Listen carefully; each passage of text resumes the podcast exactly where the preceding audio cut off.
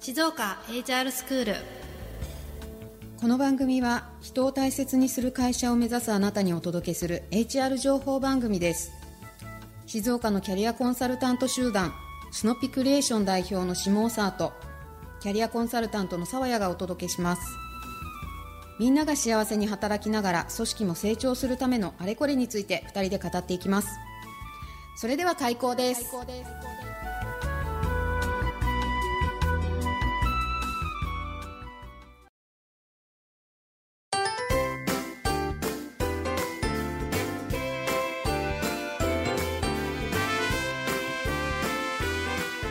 はい2回目始まりました。はいあー。あーって。暑いです。暑い。あ、どはい。何が何が暑いですか？さっきから5分しか経ってない。そうなんさっきの1回目からね5なるほどね分しか経ってないので、まあ高まってます。なるほど。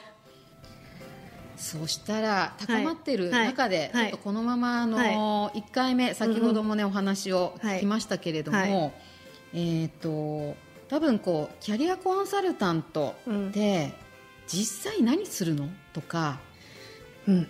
じゃあその人たちが集まってるストッピクリエーションって、うん。もう少しこう具体的にどんなことをじゃあ提供してくれるの、っていうところがこう1回目聞いていただいた皆さん気になるんじゃないかなっていうふうにも感じているので、今日はちょっとこの部分についていろいろ志保さんにお聞きしながら語っていただきながらはい。進めていきたいなと思いますがいかがですか？はいわかりました。できる範囲で頑張ります。あのキャリコンとはですよね。ね。これすごい広くて正直、あの伝えられないというか難しい言言語で伝えるのがすごい難しいジャンルだからこそこんだけ普及してないのかなっていう側面もやっぱりある。なるほど例えば居酒屋さんです、うんうん。ビール200円で出します、これも分かりやすいし想像できるんだけど、キャリコンって言われても、例えばハローワークとかにいたり、うんうんあと例えばあすあの紹介してくれるお仕事紹介してくれるような会社の中にもいたり、逆に私たちみたいにお仕事も紹介しないし、あのーそういうのはやらないんだけれども、その人がキャリアに悩んでるところの相談に乗って引き出して整理するとか、あとは会社の中に行って、さっきの人が生き生き働くためのコミュニケーションとか自己分析とかそういうところをやってる会社もあって、結局幅が広い。確かに幅は広い、できることの幅が広い、うん、でキャリアコンサルタントって多分スキルの名前な気がしてはいるスキルの名前というと？というと私私の認識では、カウンセリング。カウンセリング。と、まあ、プラスコーチング、コーチング、うん、なんかこの辺りを結局使ってできる作業をやってるのがキャリアコンサルタントなんじゃないかなっていう気はします。なるほどね、まあ、確かに言われてみるとキャリアコンサルタントって何してくれるの？ってどんな仕事って聞かれることもやっぱり個人的にもあって、その時になんかこう私が今やっていることをこう主体に話すけど、やっぱ幅はすごいめちゃめちゃ広いなって、それを感じるがゆえになんか逆に普及しない。そう多分マルチにできる感じで、ー。なんか2つに分かれる気がしていていわゆるティーチングって教えるタイプ、ん。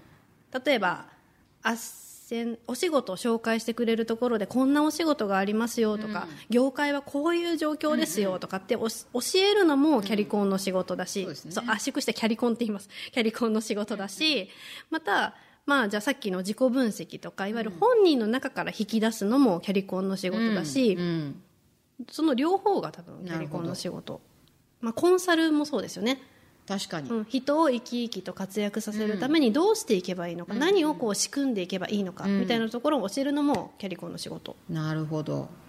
そこでいくと、うん。スノッピクリエーションうん。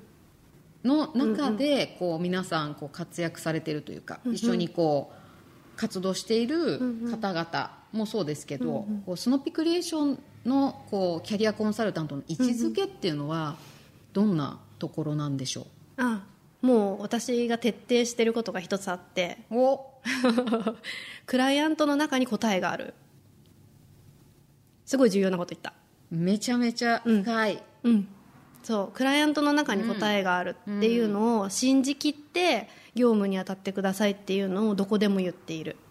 なるほどね。そう。だから、まあ、基本やっぱりこう講師的なものとかはあんまりその、まあ、オーダーも来ないし、ん。お受けもしないというか、うんうん。それよりはこう本人の潜在的な能力だったり、うんえ知識とか気づいてないこととかを引き出して最大限に発揮させてあげるっていうことを私はしたいしそれは従業員であっても経営者であっても全く一緒でだって全然知らないジャンルの業界のうん経営者さんうん。もうすごい頑張ってる毎日。そうですね。その人以上に知ってるわけないじゃないですか。うん。専門家じゃないですからねそう。その。そう。なんだけど、その経営者さんが例えば、なんとなくこう薄々感じていた点みたいなものがあって、はい。それをやっぱりこう言語化させてあげる整理整頓して言語化させてあげる、なるほど。そうすると本人の中から答えもう最善の答えが出てくる。出てきますね。そう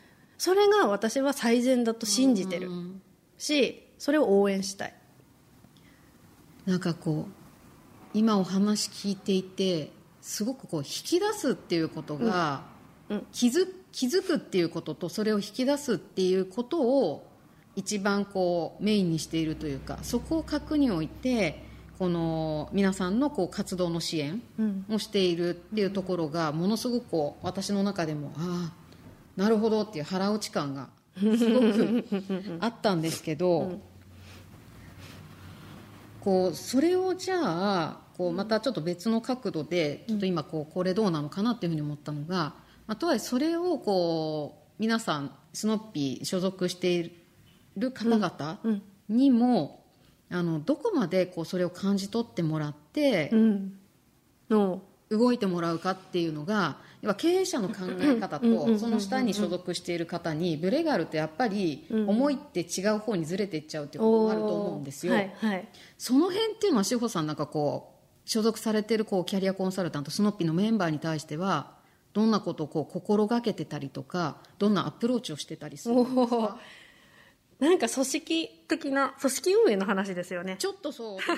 運営だなとう思ってて、ん。まあでも実際そううちの会社が提供してるのってチームビルディングとか、従業員をの能力をこうか開発してこう、ね、集団で揃えていくとかなんで、実際自分の会社でもやってるわけですよね、うん。どうやってやってるかっていうともう繰り返し言う。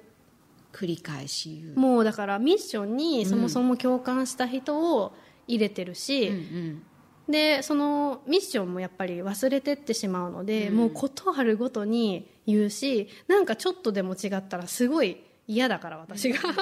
もう言う。もういやそれはあのなんてあなたの考えで言っているけれども、クライアントのこと信じてる？信じてないよね。そうじゃないよね、私たちができることってそこじゃないよねとか、あと学生に対してもそう。学生だとやっぱり未熟だって思って対応するキャリコンとか結構いるんですけどそれってすごくおかしくてなんていうかなそのキャリコン以上にならないじゃん。いやそそんなキャリコンいるんだっていう方が今驚きでしたけど。まあでもいるよね。いるんだ。うんいますよね。やっぱその質感質のこのレベルのうん。差があるからやっぱそこはオーダーする方は気をつけなきゃいけないと思う。会社さんもそうだし学校もそうだけどそうだけど気をつけなきゃいけないと思うけど、やっぱり私はそのクライアントの中に答えがある、それが最善である、ん。でこの人はできる。もうなんていうかな。信じる？そう信じる信じる。信じる。うん。それをできることがベストっていうのをもう伝え続けるし、やり方がおしかおおかしくなってたら、あの勉強会とかロープレとかをひたすらやるし、うん、やっぱりそこはぶらせない？そうあのスノッピクリエーションに所属して私1年ちょっとかな、はい正式にっていう。めっちゃ濃いからもっと長い感じするけど。出会ってからはでもそんな経ってないですよ。2年経つか経たないかぐらい。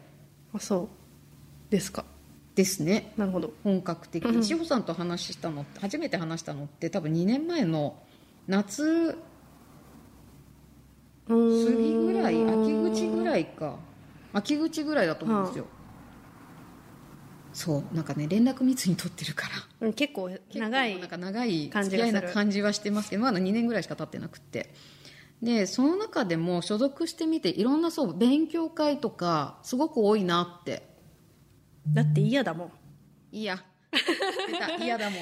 嫌だもん。もうなんていうかな。なんていうそのキャリコンができることってあ昨日まさにその昨日もお仕事で帰り遅くてうん。澤谷さんと共に帰ってたんですけど、そうですね。その時にも嫌だっていう話をしてたんですけど そのなんだろうな。キャリコンってまだできることとかがあんまり言語化されていないので、えっ、とけうん言言語化されていないのと、あとまだ人数が少ないので、うんうん。例えばその会社に1人とかあのすごく転々としている状況なんですよ、うんうんでそこで例えば仮にすごくレベルの低いものをうん。提供してもらしてしまったりとかすると、キャリコンってこんなもんだって思われちゃう。そうね。それは嫌だし嫌だし、うん。実際そうじゃない、うん。だって私は、ね、コーチとかキャリコンとかに救われてきたうんうん。人間なので、あの人によっては、うんやっぱりそのちょっとレベル感的に低いってなった時に一番初めの初対面がうん。まずいものだったら、もう二度と食べないじじゃゃん、ない食べない。そう。だから嫌なの。私は嫌だ。だから一口目ね。一口目にいいものを、うん。と出会ってほしい。だ確から学生支援もしてる。なるほど。そう。だって学生が多分初めて会う会うキャリアコンサルタントうん。になるわけですよ、まあ、うち学校のね支援もしてる。ねそうですねなんでそこでやっぱり最高のキャリコンに出会えれば、うん。うんこのあと例えば私みたいにうん。3年目の壁にぶつかったりとかしても、うんうんあキャリコンに相談に行けばなんとかなるじゃうんうん。んって思えれば、人生少し幸せに生きられるわけですよ、2年間悩んでたから、だうん。からそれが嫌なの。だから絶対品質というかそのキャリコンのスキルの維持っていうのはうんうんもうもう一番。一番。うん一番だって言ってるしみんなにも、まあ。で勉強会にも参加してってまあ言ってるし。確かに一番って散々私も聞いてますけどね。そうもう何よりもそこ。確かにね。だと思っている。なんかその品質品質というか、レベル感とかスキルとかクオリティってやっぱり捉え方で変わるしなんか満足したらそこで終わりだし。そう。そう技術者なので、うん。キャリアコンサルタントは技術者なんですよね。技術そうそう技術者そう技術者です。だからできたって思ったら終わりだと思うし、私はそういう人にはお願いしたくないとか強いこと言っちゃって。